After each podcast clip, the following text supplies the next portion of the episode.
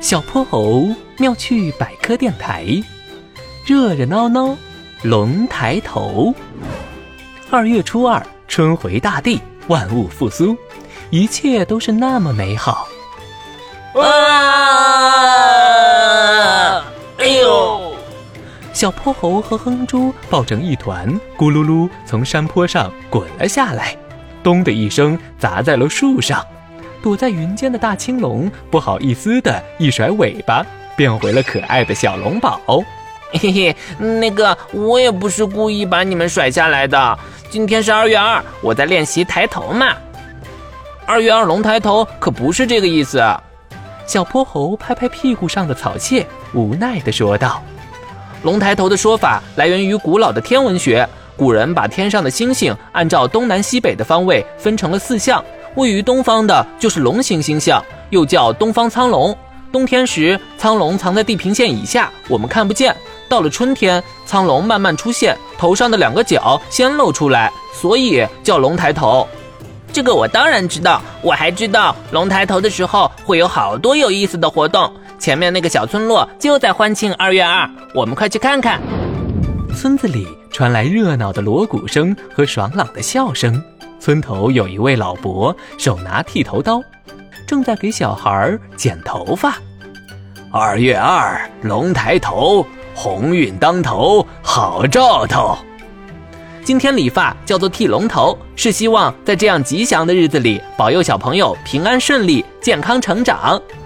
咦，前面是什么声音啊？他们继续往里走，只见宽敞的小院子中有一个用灶灰撒出的大圆圈，老奶奶正把五谷杂粮放到中间，而她的身后两个青年正用长长的竹竿敲打房梁。二月二，龙抬头，大仓满，小仓流。我知道，奶奶是在填仓呢，用这样的方式预祝今年五谷丰登，大丰收。还有呢，他们打房梁叫做敲龙头，是为了把龙唤醒，保佑一方平安。龙宝，那我也可以敲敲你的头吗？不可以！哼！别生气嘛，走，我带你去吃好吃的。哼猪吸吸鼻子，朝村中的小饭馆走去，香喷喷的味道让大家的肚子都咕咕叫起来。二月二要吃龙须面、龙耳、龙鳞饼，还有龙拿猪。一说起美食，哼哼猪就头头是道，龙宝却皱眉，把自己缩成小小一团。啊，不要吃我的耳朵和龙鳞！龙耳是水饺，龙鳞饼是煎饼，这些都是表达人们对龙的崇拜和祈祷龙赐福的强烈愿望。啊，吓我一跳！我的龙拿猪来喽！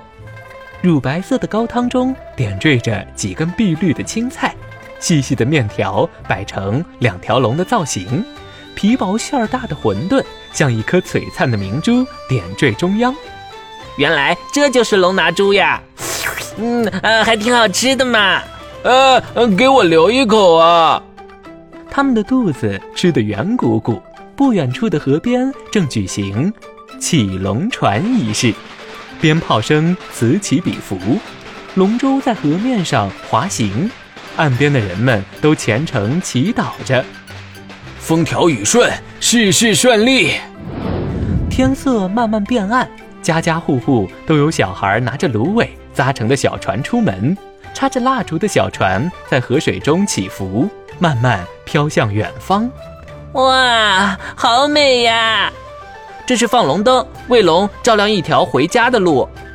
闪烁的烛光像星星一样，龙宝觉得心头暖暖的。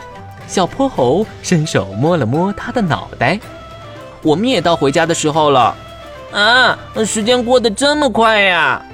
放心吧，龙宝，我们还会再来找你玩的。等玄教授带你去了波波城科技馆，你会认识很多很多的好朋友。